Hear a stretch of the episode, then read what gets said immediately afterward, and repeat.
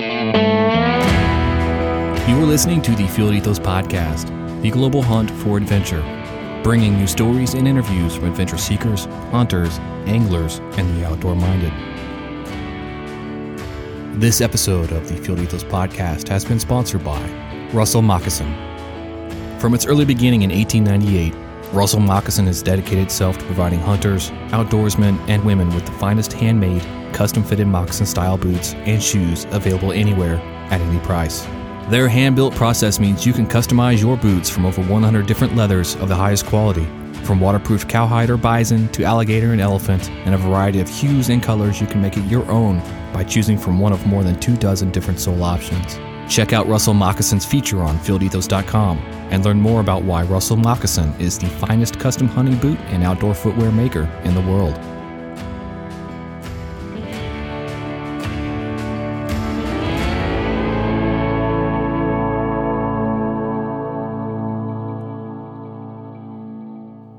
Guys, another episode of Field Ethos Podcast. This is Jason Benson. I have Jay Ryan with me. Say hello, Jay. Hey, everybody.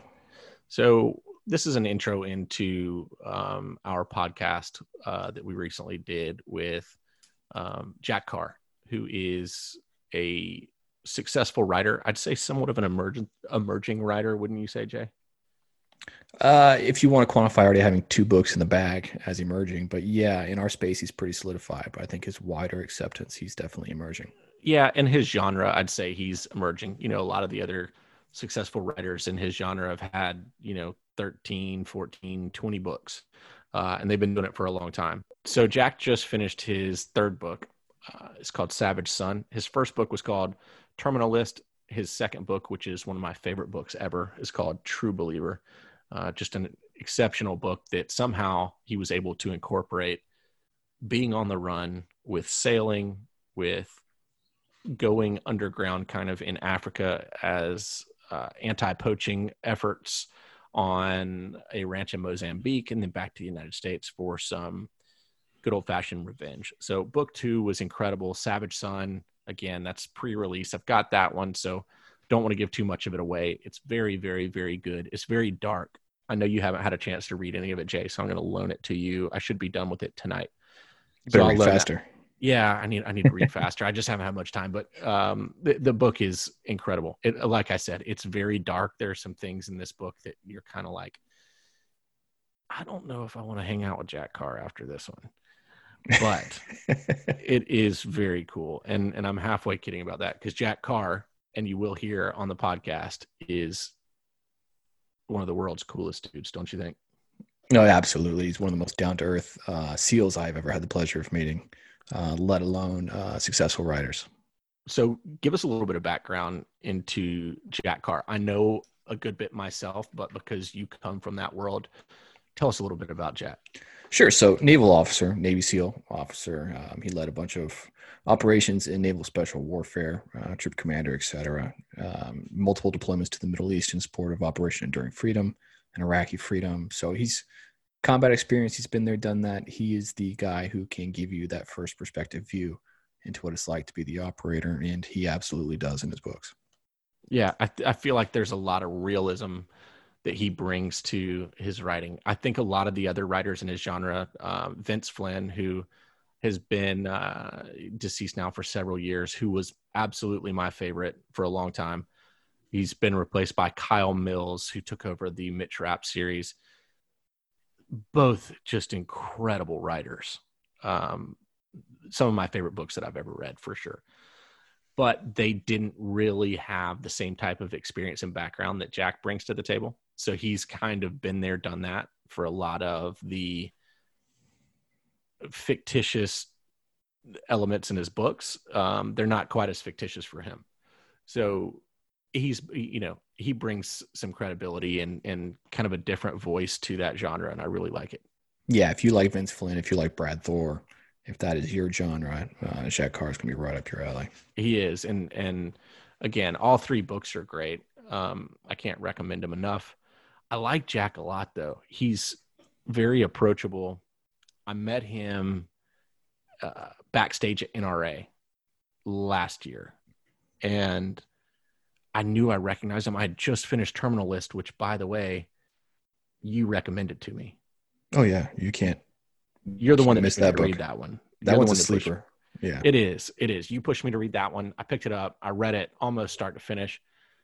He walks up to a friend of mine backstage at NRA and he's talking to him. And I was looking at him and I'm like, I know who this guy is. How do I know who this guy is? Well, I'd seen him on the inside cover of the book, his photo, but I just couldn't make the connection. Then I went, ah, that's Jack Carr. So I kind of interrupted him while he was talking to Gary Turner, who's a really good friend of mine. Gary owns Talley Rings, and those guys were talking. And so um, I kind of pushed Gary out of the way and started talking to Jack, which Gary is, I think maybe he's he he he had something else to worry about. He had just accidentally run his mouth to Chuck Liddell.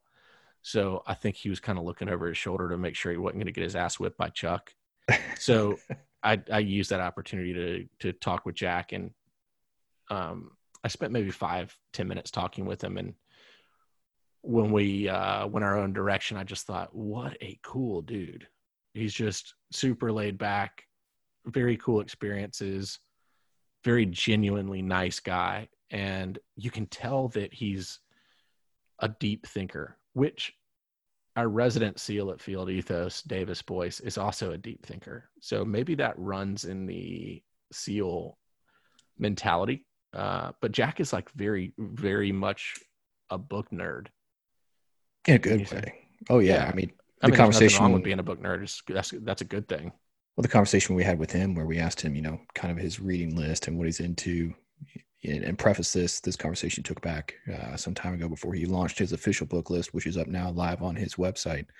Um, he is hardcore in it, and if you follow his social media, you'll see when he does a lot of his posts in front of his bookshelves.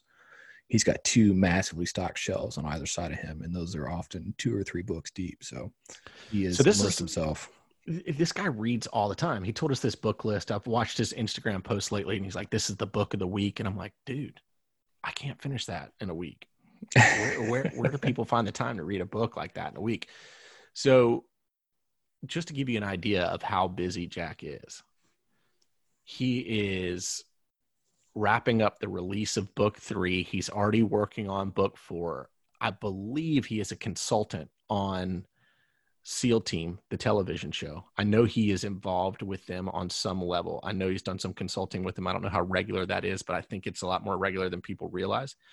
He's also, I believe, working on maybe a release of a TV show behind the James Reece story, which James Reece, for those of you who don't know, is the lead character in all of Jack's books.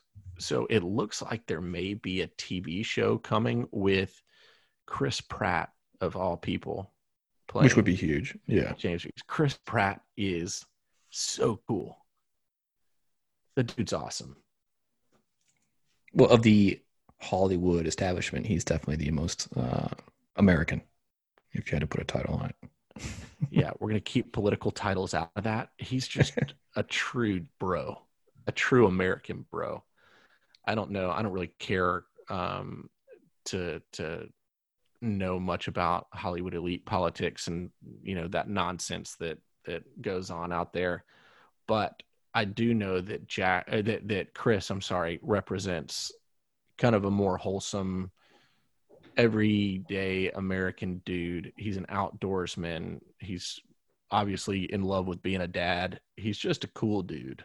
I've never met him, so maybe he's not a cool dude, but I just he seems like it. I just have to think that he's very cool. And I will say, I do know that he and Jack Carr uh, went on a trip together. Jack and I talked about it recently.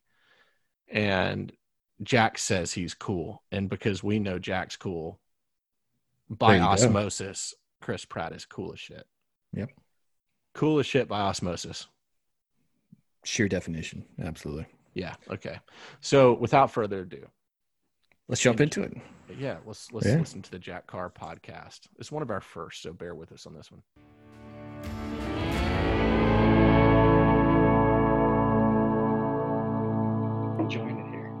Good, good. Well, that's a perfect point to uh, start the conversation here. Good whiskey. Uh, I definitely appreciate that. Uh, welcome, folks, to the Field Ethos podcast. My name is Ryan. I'm joined tonight by our other host, Jason Vincent. Our special guest, Howdy, guys, is Jack Carr, none other than the living legend in modern writing, Jack Carr. Uh, just a little intro. Jack Carr led special operations teams as a team leader, platoon commander, and troop commander and task unit commander. Uh, over 20 years in naval special warfare, uh, both from the enlisted side to the officer side.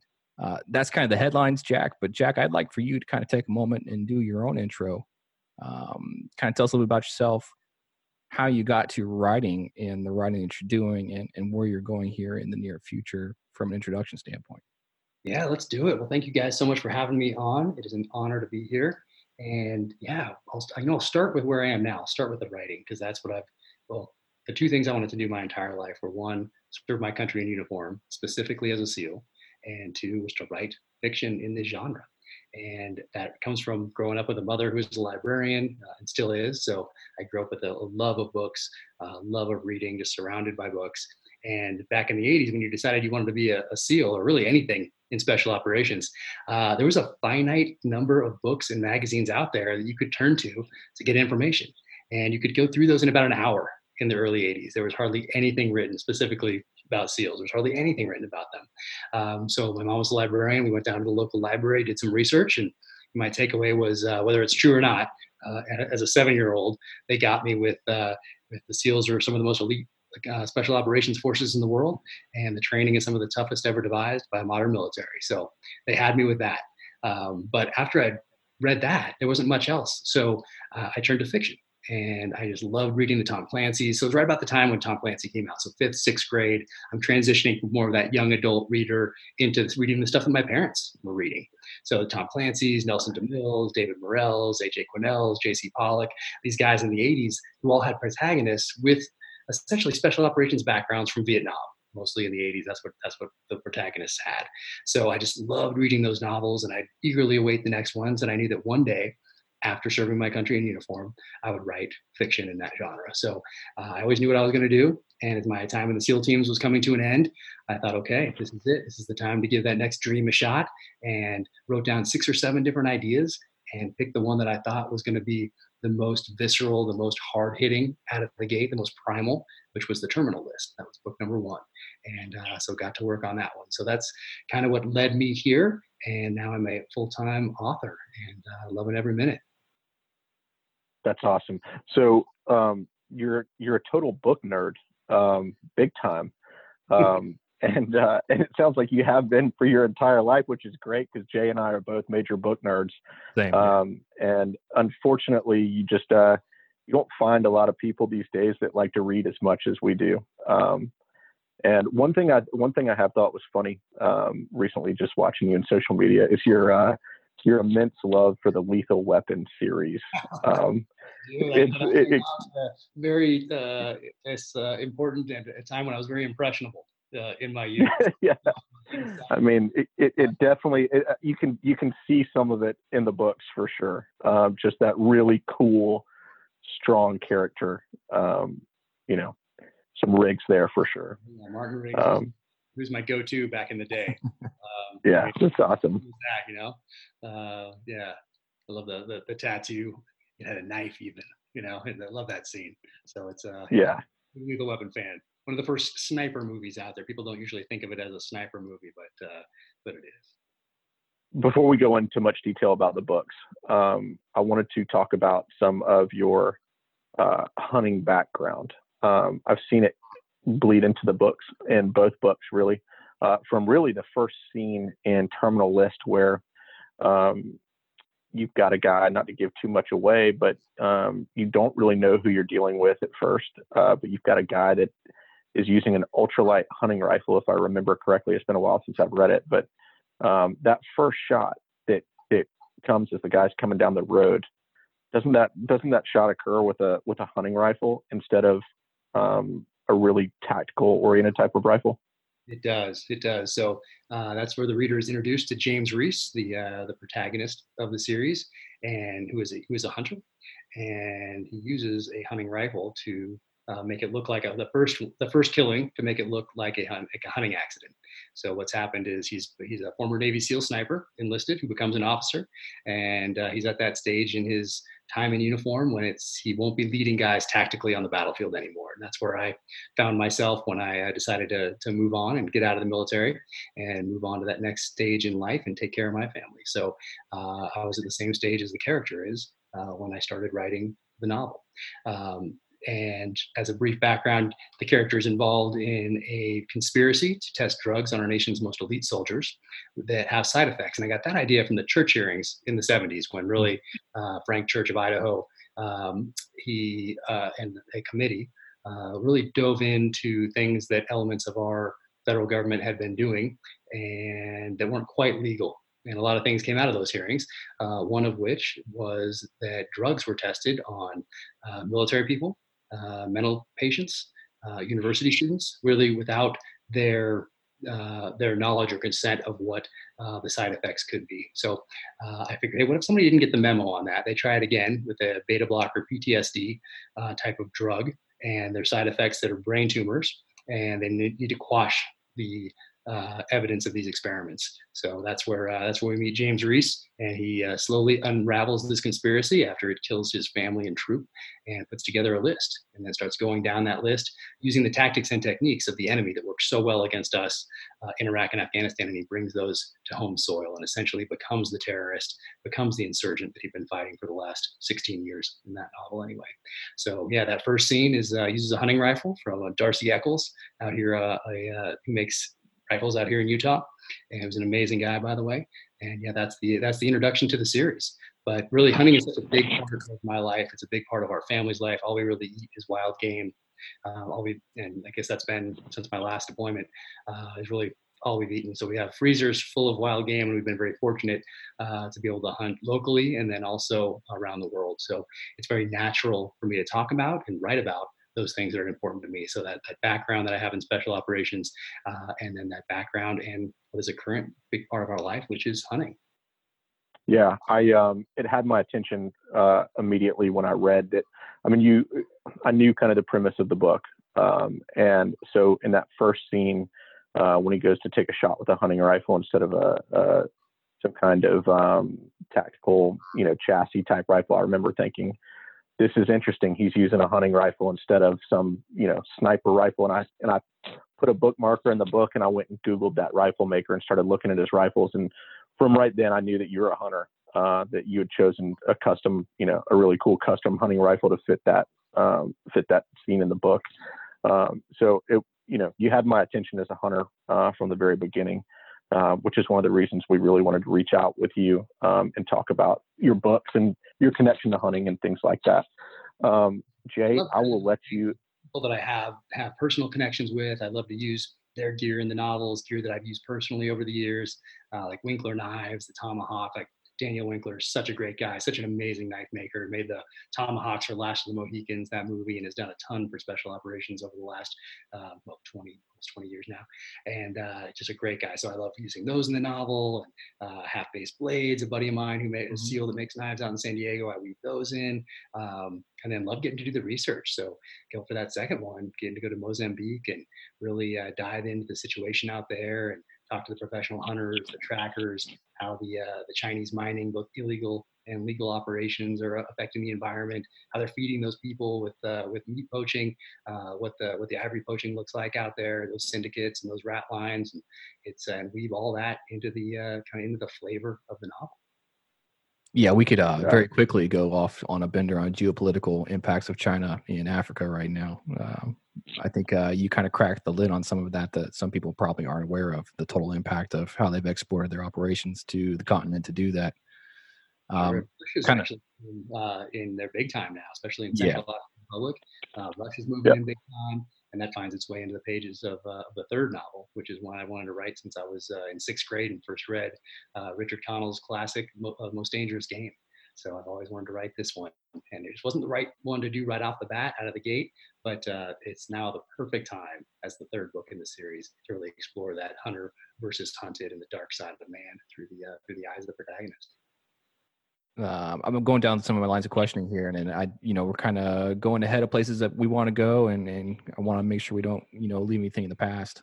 Well, Some things we want to cover, but you know, the big thing is, I know you're asked quite often about, you know, how your military experience shaped your characters and your writing, and, and it's very evident that you know your professional experiences transfers to the pages very well. But one of the things we're trying to get out with hunting ethos, with uh, field ethos here, is the background of hunting uh, in youth and how that kind of shapes masculinity. And those experiences are kind of lost now, I think, on current generations and generations that are coming forward. Um, how did you know hunting coming up in your youth and the exposure to you know kind of the pain and the work of it right it's a it's kind of a much like you know the military experience you know getting very comfortable in the suffering uh, that kind of exposure very early on how did that kind of shape you and then also uh, find its way into your books as far as the narrative of you know manhood and masculinity for kind of how it shaped character sure so really you know about that self-reliance it's about freedom and uh you know so I, so I always grew up wanting to hunt. Like I was naturally drawn to it, as I think most of us are at some point. Uh, I think it's a very natural thing to want to do is to provide for your family, provide for the tribe, and then defend that tribe. Those things are kind of the foundation of just who we are as a people. And the reason we're here today is because we had ancestors that were very good at those two things. Uh, otherwise, we would not be here. Um, so, so I grew up shooting, grew up both shooting both bows and rifles. Um, but my, my family didn't hunt. So I always wanted to go, and I was very jealous of all those kids that got to go out with their dads. Um, but uh, you know, we went to the range, uh, both with the bow and rifle uh, and pistols as I got a little older. But uh, but but it was but we didn't hunt, and so so I had to wait. And my first hunting experience, where I finally got out there, was as a sniper sustainment trip in 2000. So uh, finally got out there up at a place in uh, I won't say the name of it because I don't think they advertise really what they do sure. uh, up in, uh, in, northern Washington State, and got my first deer up there and uh, with my sniper weapon system and uh, it was so yeah one shot but uh but it was an amazing experience you know and we hung that deer in the tree and we're slicing the meat off it and we're searing it on the grill and it was just it was exactly what i had always wanted to do and uh, it was a very natural thing for me to do so from then on um, i was i was all in of course, September 11th happened not too far after that, and we got into a whole different kind of hunting, uh, of which there are similarities between hunting humans and hunting animals. There are patterns of life. There, we do the mm. same thing with animals as we do with humans, and I talk a lot about that in, in the in uh, the author's note to the, the third novel that I'm finishing up now. Um, I really wanted to explore that piece of it, but uh, as as we got further along, uh, we really wanted guys to get out there. We wanted them that people who hadn't hunted before um, to put a bullet into something that was living and breathing before they did it to a human overseas. So we got to do these pretty amazing sniper sustainment trips, and I always tried to jump on those. And then as I got a little more senior and I had kids that started to show interest in hunting naturally without any prodding from me, um, then we went really all in uh, on it. And so we've been, yeah, I guess last maybe 10 years, 10, 11, 12 years now, we have just been all in and uh, all over the country, all over the world. And our little bungalow in Coronado, California was just filled with taxidermy. So it did, uh, didn't really fit the motif of a beach bungalow uh, there in California, but people would come in, and it kind of got to be almost a, a joke in that uh, that it didn't really really fit the beach motif. But people would come in, and people would start taking out their phones and take pictures and video of all these things uh, from all over the world on the walls. Um, so uh, my wife has told me I need a cabin though now our, our new house. So we have the mountain modern thing going here. So all our, the Europeans are up, very tastefully done, uh, but everything else is waiting for uh, for the cab for the writer's cabin, which uh, hopefully is coming soon. Sounds like the rules at my house. Um, I love that you guys uh, uh, found a clever label for um, uh, military sponsored hunting trips and the sniper sustainment yeah. missions. Um, you've always got to brand things carefully when you really want to just go hunting. Um, but it sounds like you guys ace that pretty good. you got the branding right. Yeah, um, good job with it. Yeah, Jay, um, I know you have a structure you want us to follow, so um, let's just kind of keep going through your list. Yeah, man. No, you know, not getting too clinical. Um, you know, kind of keeping on the same vein and, and going back to the topic we kind of put a pin in here before the last question. You know, you know, we've all followed your social media for quite some time, and you know, leading up to your development for True Believer, we saw you know, the anti-poaching research you were doing, the trips to Africa. Um, that was fantastic to watch, knowing that the next book was coming down the pike. Um, you know, even when I got to read the book, you know, and dive into True Believer, just seeing those details and how those transitioned, you know, where you mentioned, you know, how the PHs carry their rifle Africa style, you know, and um, and then the continued, you know, clear affinity for the Land Cruiser, um, which I think a lot of us geek out on the same way. You know, are there any nuggets from your, you know, your recent trip? I know you've done something very similar with your experiences going to Russia um, that you can share, which will kind of influence some of the character detail and, um, you know, some takeaways from that experience without giving too much away of, you know, what we're all patiently waiting for in the third book. Sure. Yeah. So I went to Mozambique uh, uh, and Russia. I had a list of things that I wanted to investigate while I was over there. So I knew it was going to be hectic, it was going to be crazy. We're going to be up early, up late, and all that uh, heading out, doing our thing. Um, and then, of course, those questions led to led to different ones. And particularly in Africa, they were so helpful. Everybody wanted to help. There, they found out that uh, one of the things that I wanted to do was really, I don't want to say normalize, but I want to say uh, use the medium of popular fiction to influence culture. And that means by putting hunting in um, in a way that really hasn't been shown or hasn't been talked about in uh, most novels that you pull off the uh, the shelf that you think or you're pulling off a political thriller or a spy novel or whatever else. Well, this one has these sub themes of, of hunting uh, woven in to the storyline. Uh, in Africa, those guys, those PHs, all wanted to help. That's they're all named in the, in the acknowledgments, and uh, they could not have been greater. You know, so nice. And you guys know, you guys have been over there. So Russia was a little different. So I just got back from the Kamchatka Peninsula, uh, and that's when we started off here we started off drinking a little whiskey, just for those that are listening. And uh, Jason sent me some Southern Rye whiskey here from uh, 13th Colony Distilleries, which is uh, awesome, by the way. But I was hesitant to take my first sip. And I was hesitant because in Russia, uh, they ran out of bottled water for us at this camp. It was pretty remote backcountry camp. Uh, they, they fly in on M, Mi-8 helicopters, which are, you know, workhorses. Like you can put a lot of weight in those things. And essentially they move the camps in and out of the backcountry each season um, because people uh, and people in the military will go and ransack it if there's nobody there.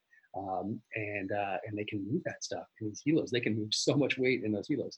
So they brought in bottled water or whatever. Then they ran out. And they said, oh, this is no problem, my American friend. We have this spring and we have no beaver here in Kamchatka Peninsula. So and we, this water tastes so good. It is better than the bottle. Well, if they tell you that and you're in uh, far eastern Russia, pull out your filter or your iodine tablets immediately. Um, because uh, yes, there is Giardia over there. There are all sorts of parasites over there. And three of us, luckily we were home. But the day we got home, like at midnight, a few hours after I got home, wow, seven days. So one of the things they gave me was whatever they give you for Giardia which happens to be the same thing they give alcoholics to make them vomit violently if they take a sip of alcohol. so I took that a few days ago and I wanted to share it with you guys tonight. Uh, so I'm a little bit hesitant to take that first sip because I was worried that uh, that I might start spewing violently but that is not the case. So uh, enough time. Well, we can edit. We can if you start throwing up, we'll just edit that out. yeah, no, so I'm all good. But, but, you need to keep. But we need to keep going. But we will edit it out. Yeah, it's blooper reel. Save that. Charlie Mike. Uh, so it was a little different. It was. Uh, they were very suspicious of all the questions that I was asking, and uh, I was asking about asking about military stuff, mm-hmm. bases around there. I'm asking about the weapons that they use, both for hunting and defense, and what those laws are pertaining to those weapons over there. So I'm trying to get all this information just as as part of. I don't know how it's going to work into the storyline exactly, um, but it's that local flavor that I'm looking for. I have a few things that I want to get in uh, in Russian, um, and that I can work into the storyline language-wise, and then I also want to learn about the how do they forage over there? What kind of berries are they eating? What kind of mushrooms are they eating? Uh, what kind of fish do they like? Do they not like? Um, but uh, what are they hunting? What are they trapping? How do they do that? What season do they have seasons, or do they do it all the time? What is the poaching like over there? Is there poaching?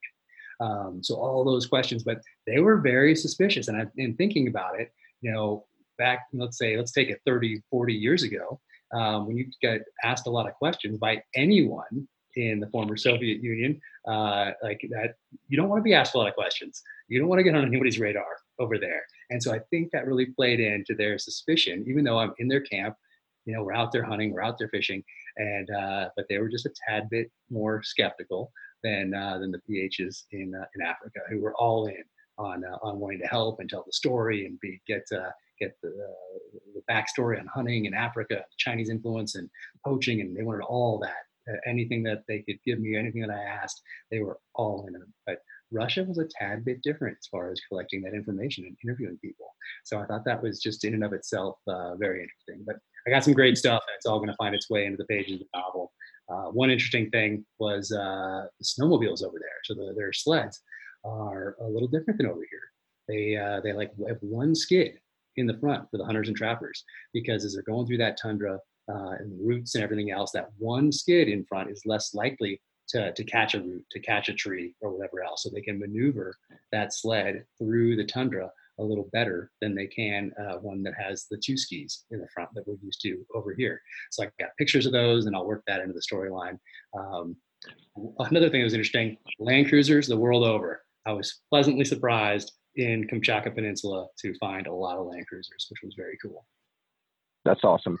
Um, so, just out of curiosity, did any of those guys in camp there uh, have any idea what your background was at all? So I don't. I didn't really highlight the military side of things. Um, I said, hey, you know, I'm an author. I'm writing this novel, and uh, I'd really love to get to ask you some questions. And you know, you build up some trust each night by having a little vodka and all the rest of it. Um, vodka, not my favorite drink, by the way, but you know, hey, you know, when in Rome or when, When in When in Rome, yeah. So yeah, you build those relationships, ask those questions, and uh, you know, you hope they they they lead to other things. But they didn't lead to as many other things as uh, as my questions did and the relationships did in uh, in Africa, which uh, was Yeah. very interesting to me. Yeah, I can imagine. Um, so, um, what were you over there hunting? Brown bear. Yeah, so it was a Brown bear. So I knew I had to get over there because I wanted to put boots on the ground. I was trying to figure out a Yep. good way to get over there, and I figured if I'm going all that way, it's going to be a brown bear hunt. And then uh, a buddy of mine, um, is uh, randomly I mentioned that to him, and he said, "Oh, I have this fishing trip going over there. We've been planning it for two years, and somebody just dropped out. Do you want to go?" And I said, "Well, I really want to want to get over there and hunt." Um, and so we checked into it, and sure enough, uh, we were there the first week of brown bear season over there. Um, and so we added it on for me and for him, and uh, so that was the that was the main point of my trip uh, over there. Yeah. the brown bear hunt. But man, it, Successful hunt. uh, it was, and uh, I'm trying to figure out how to tell that story. And I know we talked about uh, maybe doing something about it, and I have it. Yep. it's a good one. Um, Good, so good. Mine was pretty. Mine was pretty. You know, one shot, bear pops up, done deal. Um, but my friends that I uh, I accompanied him on, um, we had the wounded bear going into the thick brush.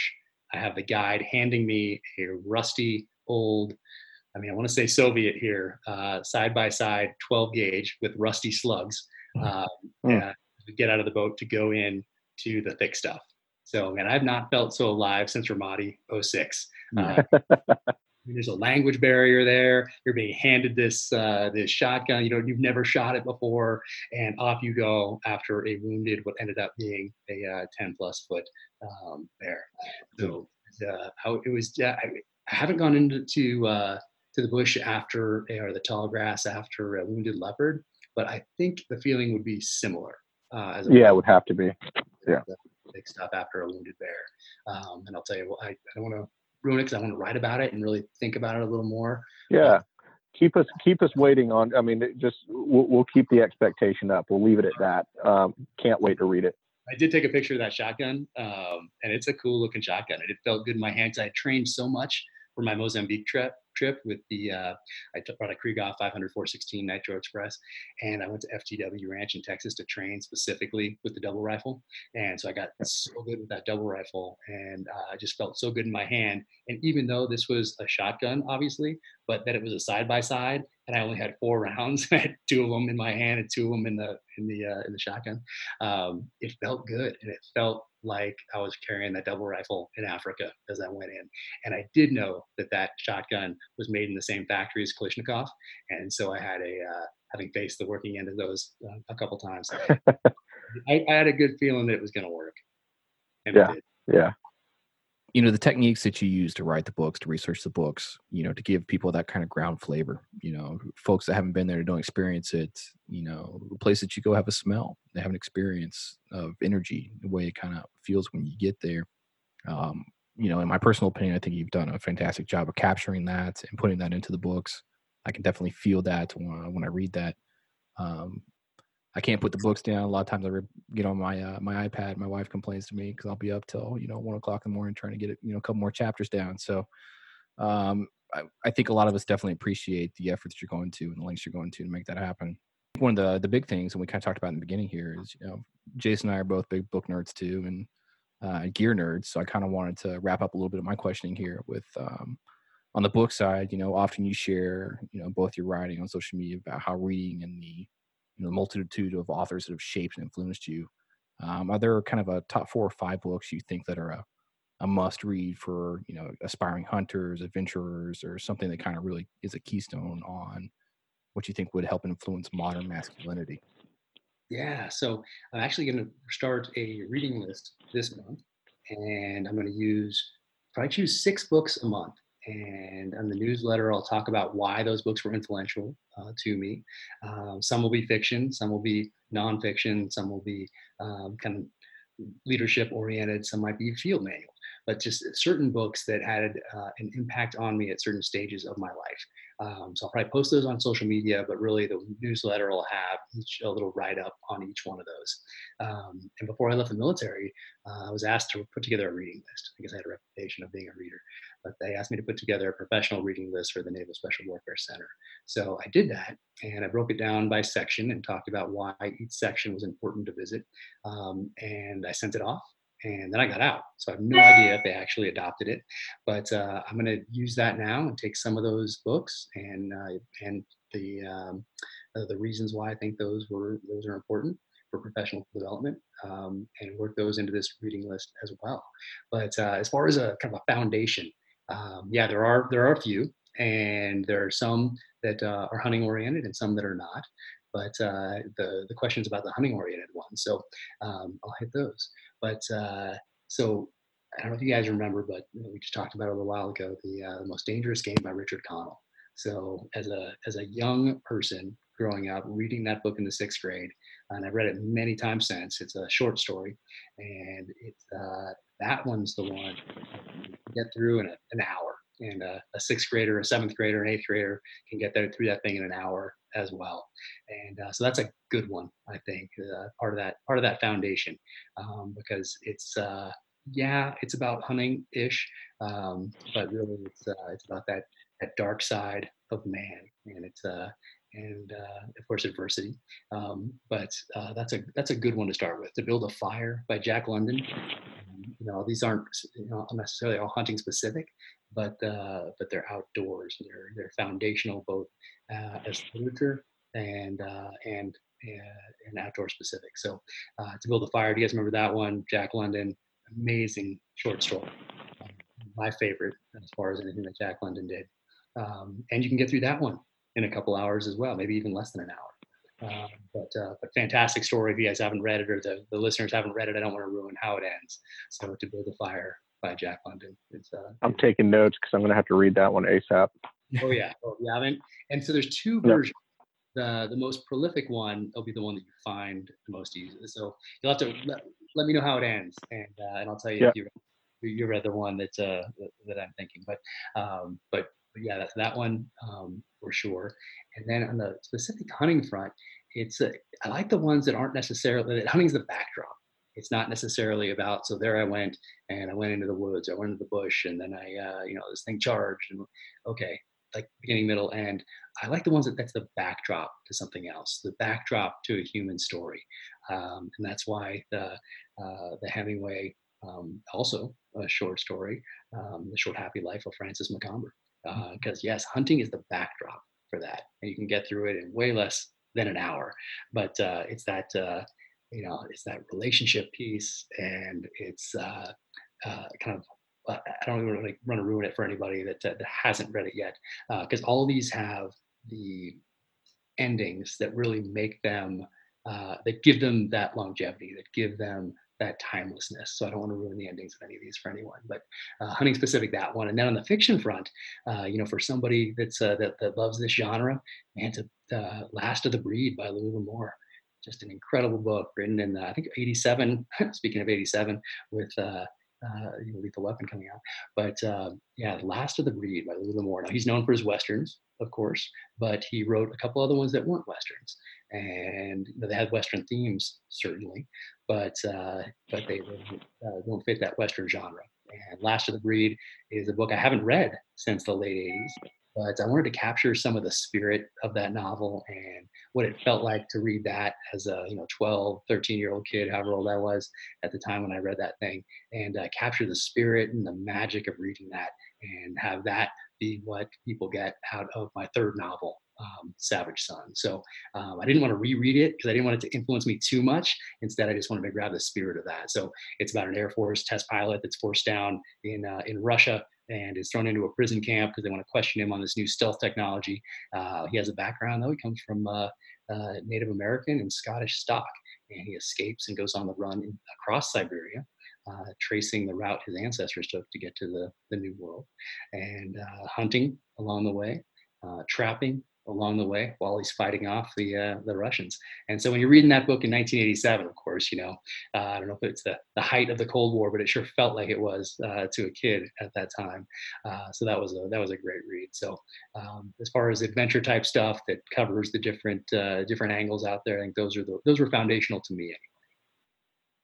Awesome. No, that's a great list. That's uh more than we could have asked for as far as direction for anybody, you know, aspiring to learn more and kind of get that fire in the belly, so to speak, you know, about the, the entire movement here. Uh, my last question, you know, kind of shifting back to the gear, you know, and you're known for being prolific with being very spot on and poignant with the the gear descriptions of use and application. Uh, this is kind of one of my favorite for you know fellow military folks is, you know, what is a primary or favorite piece of gear that almost never misses your loadout, you know, when you travel or head out into the field. Sure. So, uh, you know, I always have that tourniquet on me, and uh, always have my sunglasses. Always have my Gator sunglasses. They were on every deployment with me, and uh, I was an early adopter, I guess, um, yeah. back in the day. But yeah, my Gator sunglasses, even if it's dark out, you know, uh, you never know how long you're going to be out there. So yeah, those sunglasses and that tourniquet, um, they're staged everywhere. I have backpacks and cars, and you know, they're all over the place. I have this little hunting rig that I wear um, when I go out that has some some first line gear on it. It's always uh, attached to me, and uh, tourniquets right there on the outside that I can break away and, and notice. So um, I think those are the two the two pieces of kit that are really always with me in one way, shape, or form. Nope, that's great. Yeah, I've always been a gear guy, so it was very natural for me to to write about that gear. I didn't have to do you know too much research because um, I've been even before the military. I was always uh, backpacking with my family up in Northern California. I was always you know doing these things, and I was always looking at that gear for whatever reason. I wanted that that some if uh, if I got killed in the backcountry, it wasn't going to be because I wasn't using the best gear. Um, same thing like yeah. um, if I missed if I miss my shot, it's going to be because of me, um, not because of the equipment. Um, so I've always been a gear guy. It was natural for me to be a gear guy in the military because I wanted my guys to have the, uh, the, the latest, the greatest um, equipment possible as we went down range. So I was always going to SHOT Show just on my own dime because uh, typically the uh, private sector was far ahead of what we were getting, especially pre-September 11. Um, uh, and I wanted my guys to have that that best gear, the lightest stuff, so we could go faster and farther. Um, and when I got to the for my first SEAL team in '97, and I was so surprised at how little they knew about layering systems. I mean, we're still getting cotton uniforms up until just a few years ago. Um, but they had no idea. A background where you know, people didn't like what's REI. Um, you know, they didn't know about synthetics. They didn't know about uh, you know how to layer those things and why it was important to do so. Um, uh, and it was just amazing to me that uh, that most of the people in the military, even in special operations, even in the SEAL teams, had no idea about what what kind of boots to get for different terrain, to wear what you're wearing with weight on your back, and why it's appropriate to wear one kind of boot rather than something else when you're when you're, when you're packing a huge load uh, in the, the, special reconnaissance mission for a week. So uh, so I was very surprised about that. So I got to to apply what I'd learned just growing up in the outdoors, uh, and then I got to take it to the next level uh, in, during my time in the military, and then I continue to do that in, uh, on the outside now because it's just a part of who I am. No, that's awesome. Couldn't agree more. Um, I very much a lot of the same behavior. You know, the IFAK with gunshot treat wound, uh, tourniquets in the driver's side door there everywhere yeah. I go. Exactly. um, gets packed out. Uh, I am notorious for wearing sunglasses all the time, as Jason can probably attest to as well. Uh, you know, there's also a joke in there somewhere about how do you spot a Navy SEAL um, with the gators. exactly. Uh, usually some hair gel. yeah, like- yeah, yeah.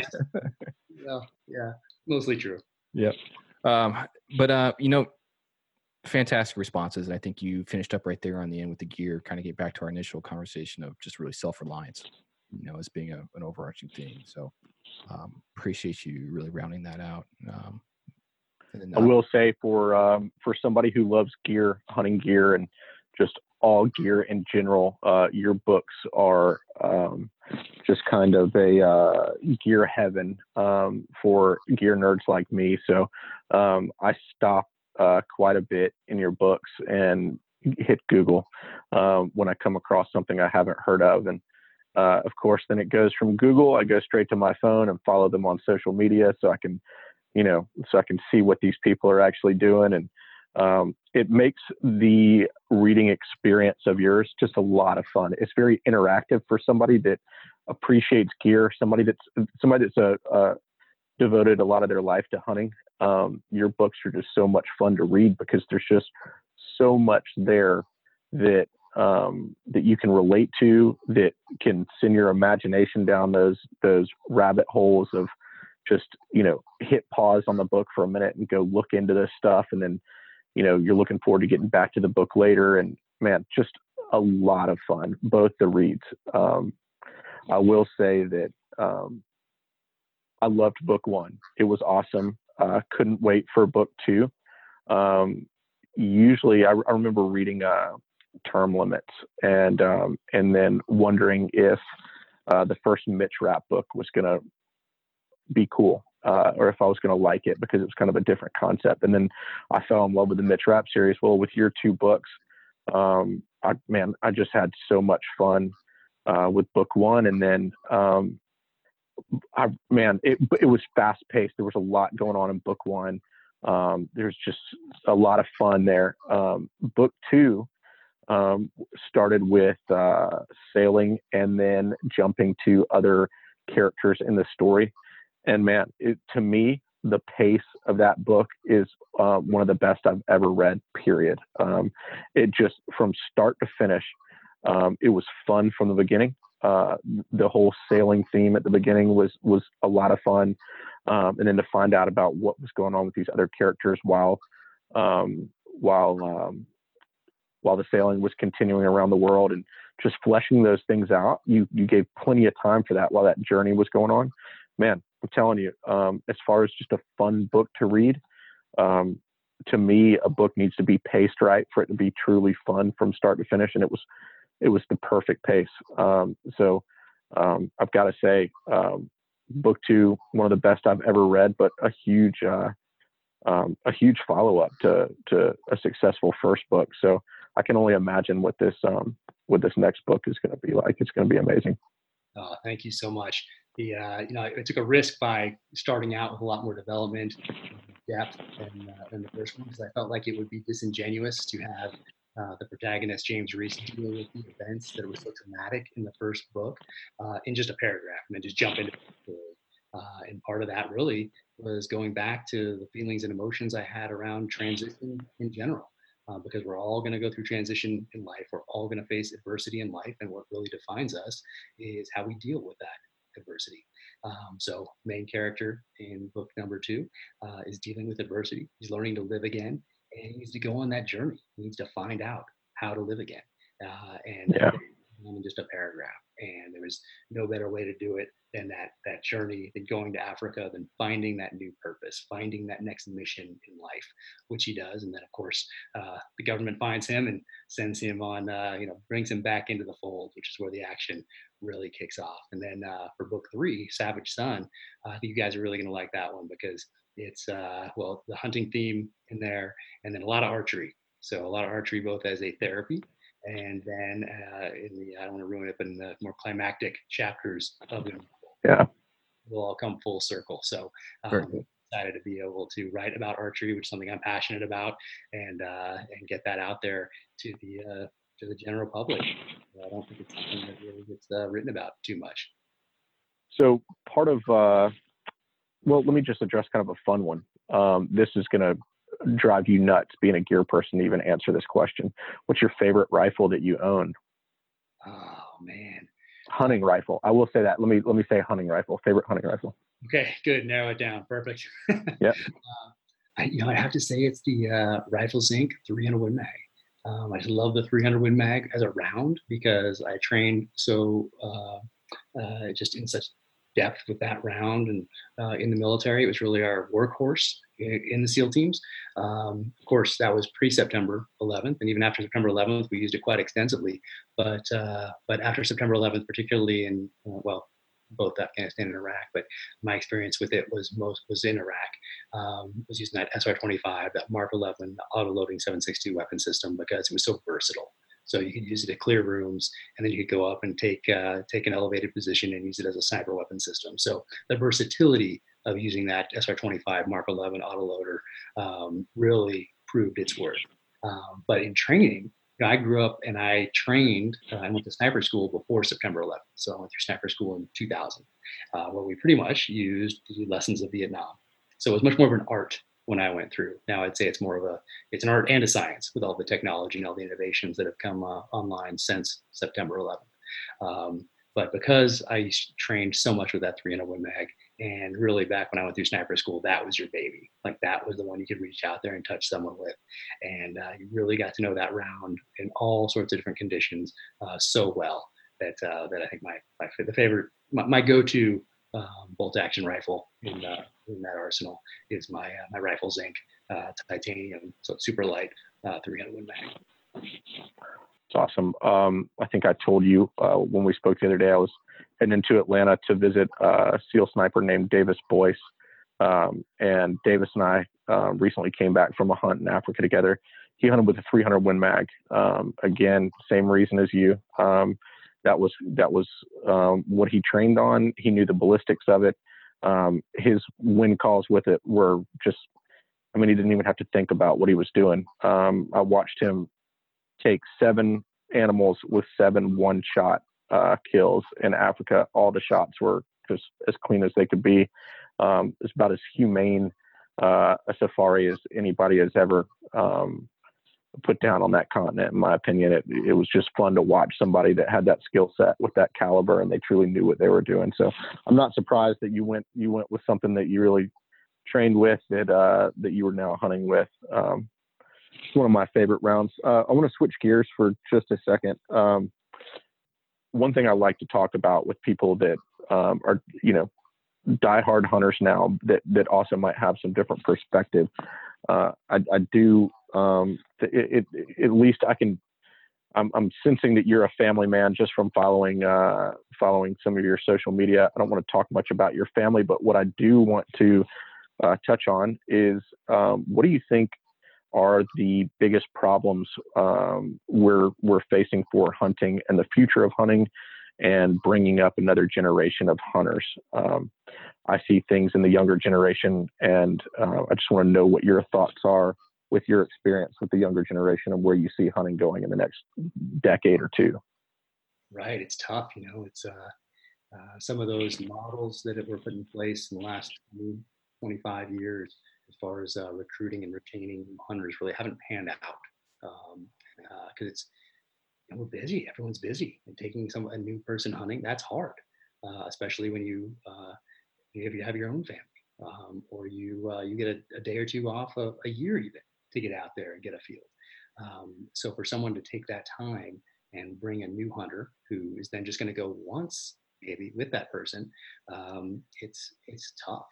Um, so I so I don't have good answers, but I know that we as hunters, um, you know, we can we can influence our circles, and all of our circles are uh, are different in that uh, that we reach different numbers of people. Some of us, um, maybe it's just a friend. Others of us, it's just our immediate family.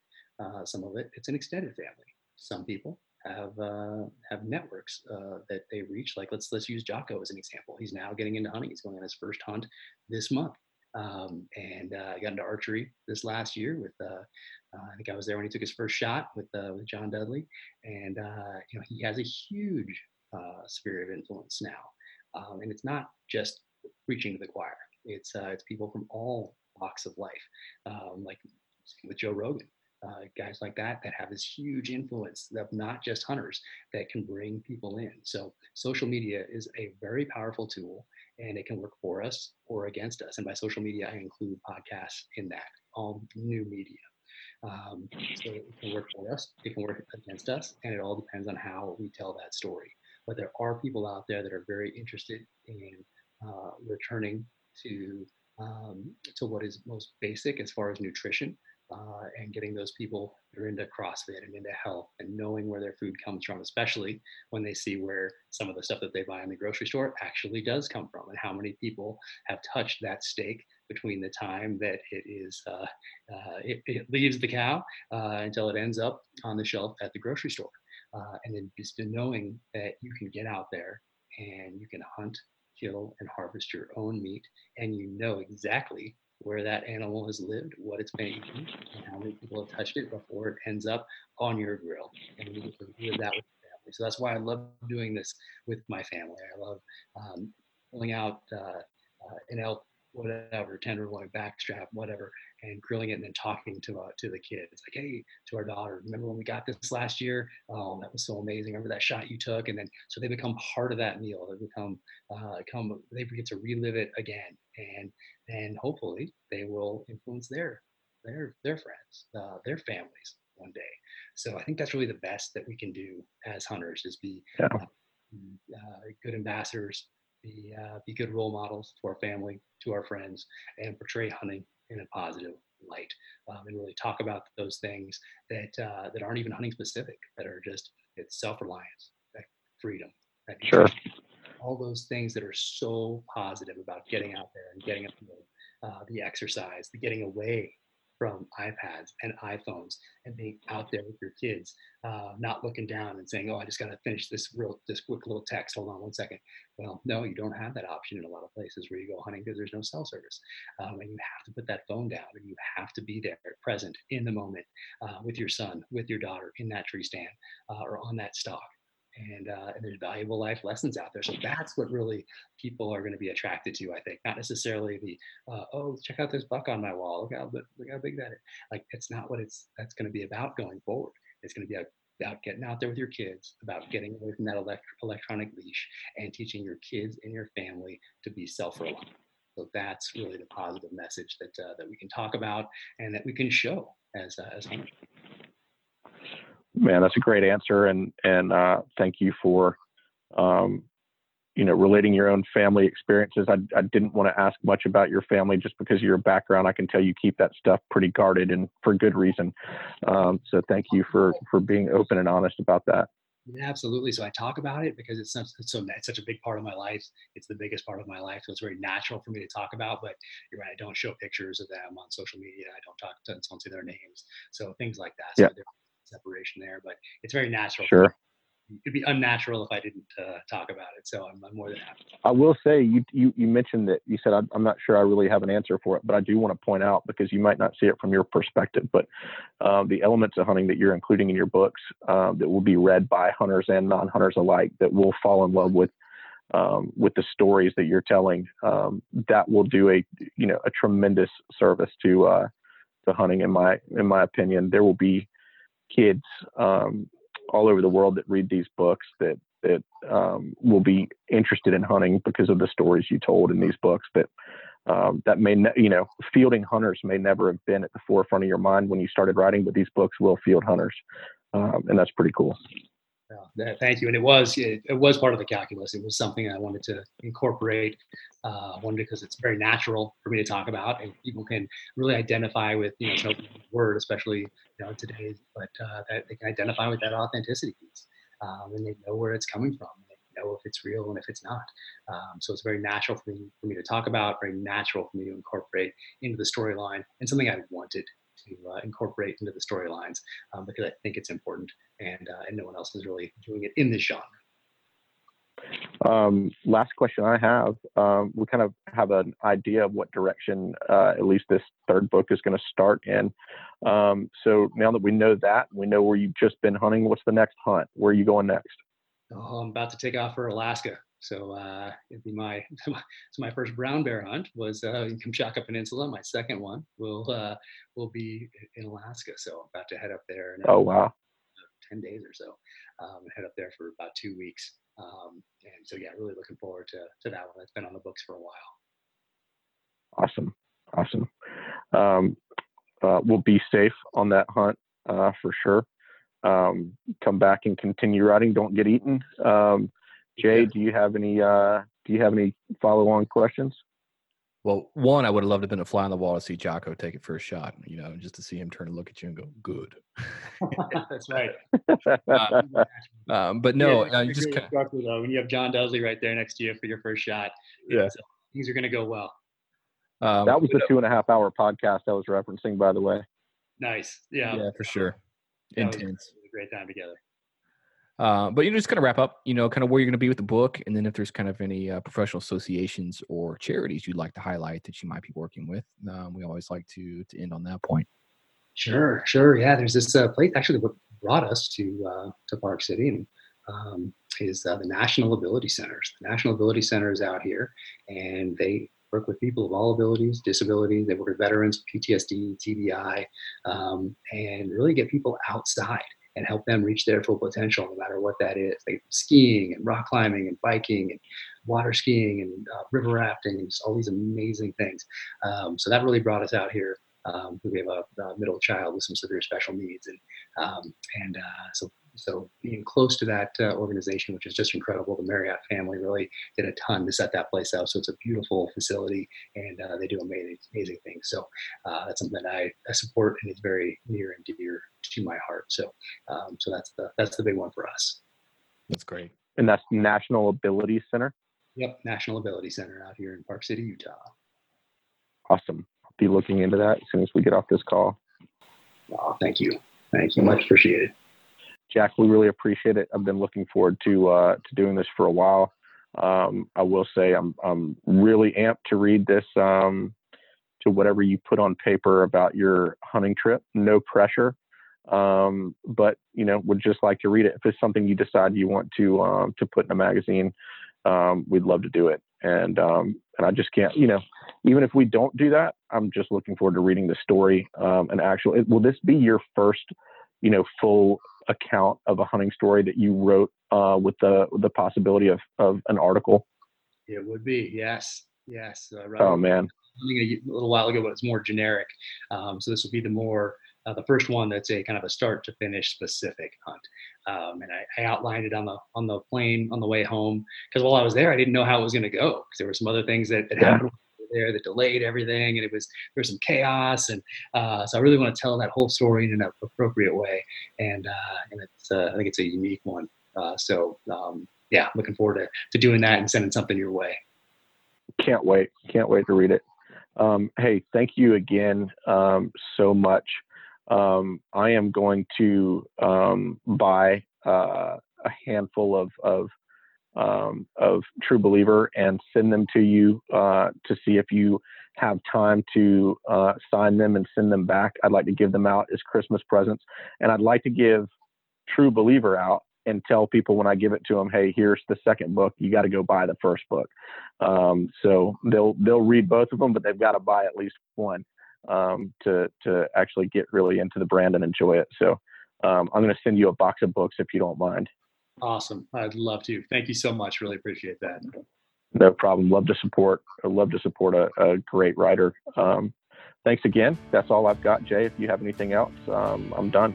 No, all set. Thanks so much, Jack. Appreciate you coming on Field Ethos. Hey, thank you guys for having me on, and uh, let's do it again sometime.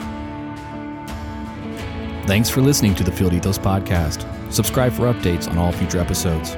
You can follow us on social at Field Ethos Journal.